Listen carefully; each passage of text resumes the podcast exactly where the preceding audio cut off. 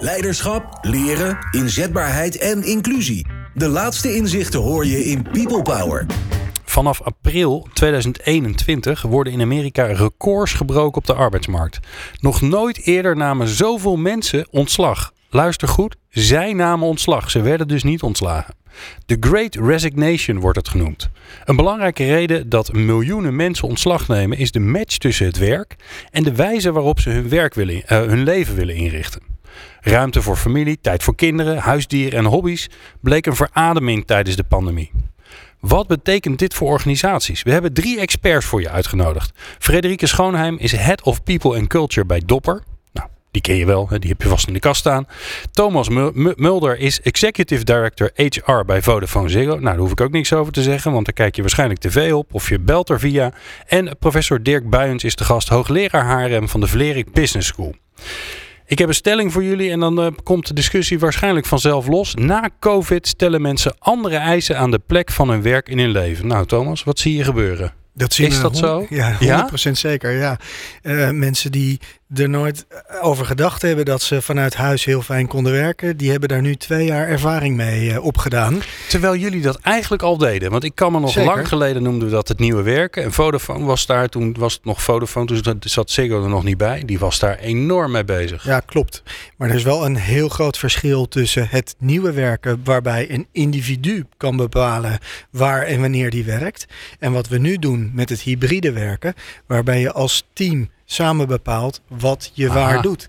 Dus de, de, de productiviteit neemt daardoor enorm toe. Maar ook uh, de work-life balance uh, verandert erdoor.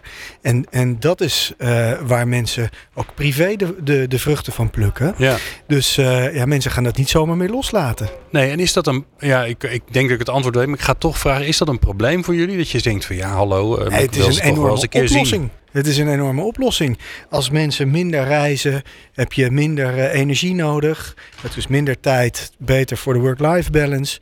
Uh, we geloven zelfs dat het beter kan zijn voor diversiteit. Tenminste, op de dagen dat ik okay. thuis ben, kan ik ook uh, meer in het huishouden doen, zal ik maar zeggen. Dus dat en dat doe jij ook natuurlijk. Dat doe ik natuurlijk ja, ook. We hè? gaan dat checken bij ja, jouw ik, partner trouwens. Ja, dat moet je doen. ja. Zij zal niet zeggen dat ik de ideale man ben. Nee, nee maar, nee, maar wel voor haar de ideale man. Dankzij uh, COVID wel, uh, wel beter, denk ik. En um, mensen zijn eraan gewend geraakt. Twee jaar is echt lang genoeg om patronen in te laten slijten. En daar willen mensen niet zomaar meer afscheid van nemen. Nee.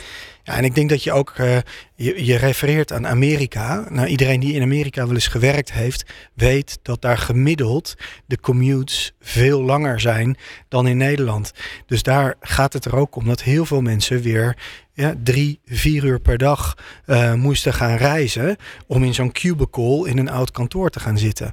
En dat die hele uh, kantoor-experience gemiddeld in Nederland is natuurlijk ook wel iets anders. Ja, ja want hoe, merk je dat? Merk je dat uh, collega's ook, uh, ik weet niet of het kantoor alweer open zijn bij jullie, maar dat zal bijna ja, wel. Dat, dat, dat, je ook in het begin een soort host kreeg van, oh, we mogen weer, we mogen de collega's weer ja, zien. Mensen vinden het heerlijk uh, uh, om elkaar weer te zien en weer tegen te komen. Er zijn eerlijk gezegd ook mensen die zeggen, ja, uh, ik vind het ook wel best uh, om, uh, om thuis te zitten. Dus iedereen ervaart dit even op zijn eigen manier. Ja. En daar moeten mensen en teams ook tijd voor geven om dit weer even opnieuw, die nieuwe manier van werken, even in te laten regelen. Ja, Frederik, hoe is het bij jullie, bij Dopper? Eerst maar eens even, hoeveel mensen hebben we het überhaupt over bij Dopper? Want ik heb geen flauw idee nou. 55 mensen. Oké, okay. ja, zo. Ja. Dat is een aardige club geworden. Zeker, zeg. ja. Met onze stagiairs erbij, hè, want die, uh, die horen erbij. Ja, zeker. Ja. ja. Ja. Maar hoe is het bij jullie? De stelling is na, dat uh, na COVID mensen andere eisen stellen aan de, werk van, van de, aan de plek van werk in hun leven. Ja, ik, um, dat is zo. Ja, dus in die zin, Ja? als we hier een discussie hebben, zijn we het denk ik allemaal eens. Wat zie je, wat hoor je, wat zie je? Ehm, nou ja, ik, ik heb natuurlijk van tevoren een beetje over zitten nadenken. En toen dacht ik van ja, voorheen als je ging werken, dan ging je naar je werk en naar kantoor. En ineens is dat he- natuurlijk helemaal anders geworden. Dus we hebben echt opnieuw ge- gekeken allemaal naar hoe zit dat nu eigenlijk. En in eerste instantie zat je natuurlijk tijden echt alleen maar thuis. Uh, en met je werk. Uh, en je gezin, als je een gezin hebt of huisgenoten. En dat was het. Dus dat is, dat, dat is zo veranderend ten opzichte van dat je eerst ook uitging, weekendjes weg, vakanties. Er was helemaal niks. Mhm. Um, ja, en daardoor uh, ja, zijn mensen denk ik ook echt wel gaan kijken naar wat is mijn werk eigenlijk en, en, en wat voeg ik toe.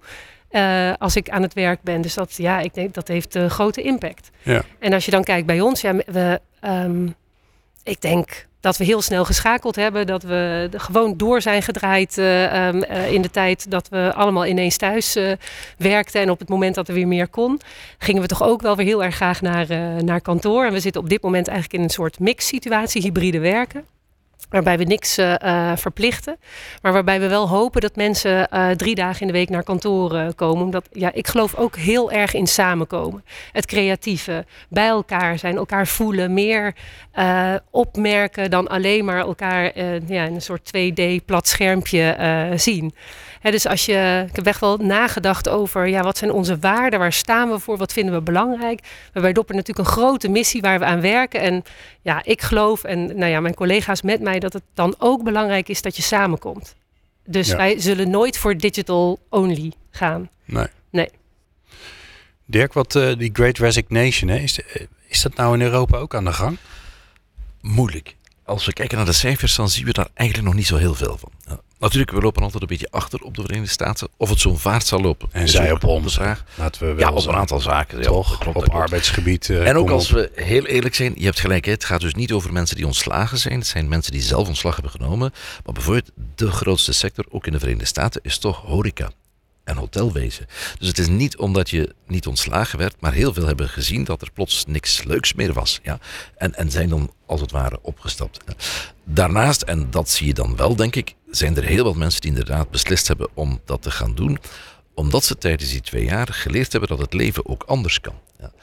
En daar volg ik inderdaad voor heel wat jongeren die. Ze zijn een beetje uit de groef geduwd van uh, ja. uh, vroeg wakker worden in die auto waarschijnlijk. Ja. Uh, prijzen, lang reizen inderdaad. Hè, veel langer dan Nederland. wat wij, wij vinden een uur reizen lang. Dat is daar doodnormaal. Dat is kort.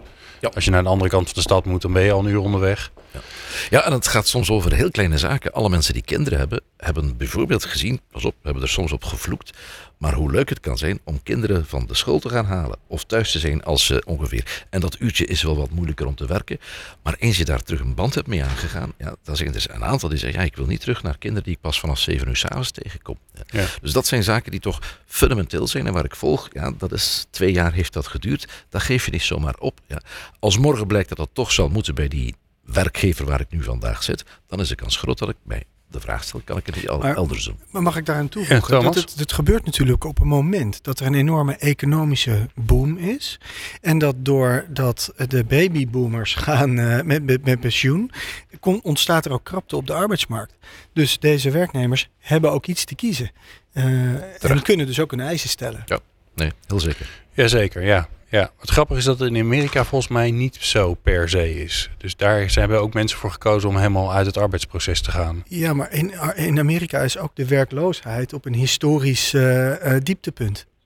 Ja.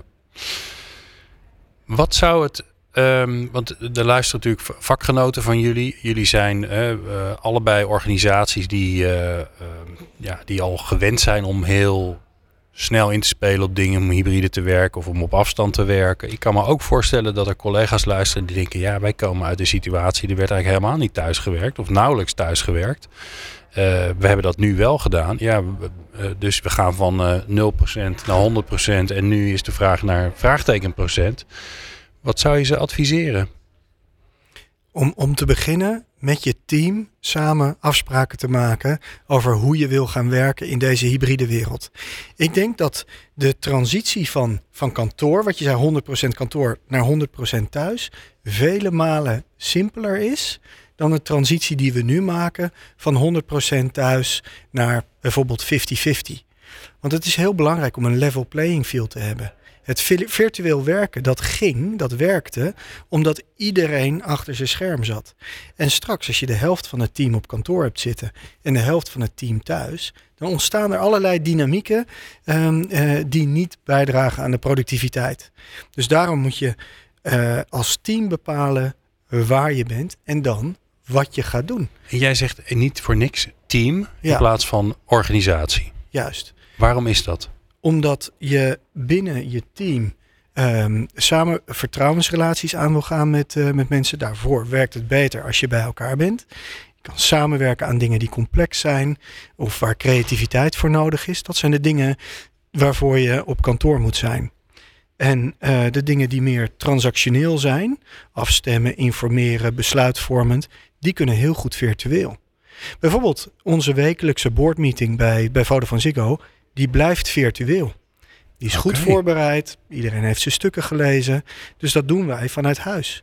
Maar wij komen dan op kantoor, dat is op de vrijdag is onze team kantoordag.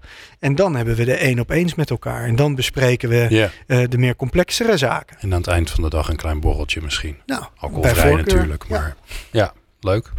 Um, wat, uh, wat adviseer je? Um, nou, ik ga eigenlijk al heel erg mee met wat, uh, wat Thomas zegt. Ik zou ook wel echt kijken naar, uh, naar wie je bent. En wat je belangrijk vindt, is ook vanuit je identiteit als organisatie um, werken. En mijn advies zou ook zijn om uh, tijd te nemen om dingen uit te proberen. Het is een nieuwe werkelijkheid en we moeten het allemaal nog een beetje uitvinden. En ik, ja, als je het allemaal vastzet van zo werkt het bij ons. Je moet 2,5 dag op kantoor zijn. Dan gaan mensen denken 2,5 dag. Ik werk 40 uur, dus vanaf woensdagmiddag niet meer naar kantoor. Huh? Hoe werkt dat? Dat, dat? dat gaat niet werken. Dus ik denk dat het goed is om inderdaad in gesprek te gaan met je team, kijken wat werkt, maar het ook ruimte te geven, te evalueren, dingen uit te proberen. En het is eigenlijk fantastisch om dat te kunnen doen. En dan uit te vogelen wat dan het beste voor jou en je team en je organisatie werkt. Mooi. Dirk, je mag afsluiten. Wat adviseer je de vakgenoten? Je hebt er niet meer veel aan toe te voegen. Ik denk het belangrijkste is, wat je ook doet, zet er een vervaldatum op. Zodat er niets een verworven recht wordt. Ah, dat is een mooie.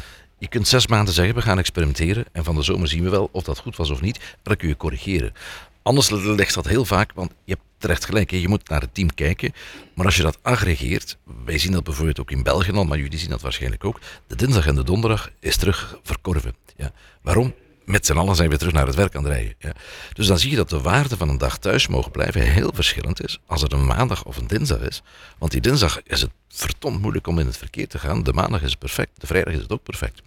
Als je elk team vrijlaat, en dat betekent dan toch dat we met z'n allen op dezelfde dagen er zijn, ja, dan krijg je dus, ja, dan kun je niet in square meters, zeg maar, bezuinigen. Dan kun je niet een aantal dingen doen die je als organisatie wil doen. En vandaar zeg ik experimenteren, maar met een vervaldatum. Mooi, ja. Goeie tip. Dank jullie wel uh, voor jullie uh, mooie bijdrage. Frederike Schoonheijn van Dopper, Thomas Mulder van Vodafone Ziggo en Dirk Buijens van de Vlerik Business School. En jij natuurlijk, dankjewel uh, voor het luisteren naar deze podcast live vanaf de HR tot 100. Meer afleveringen vind je op peoplepower.radio en jouw favoriete podcast app.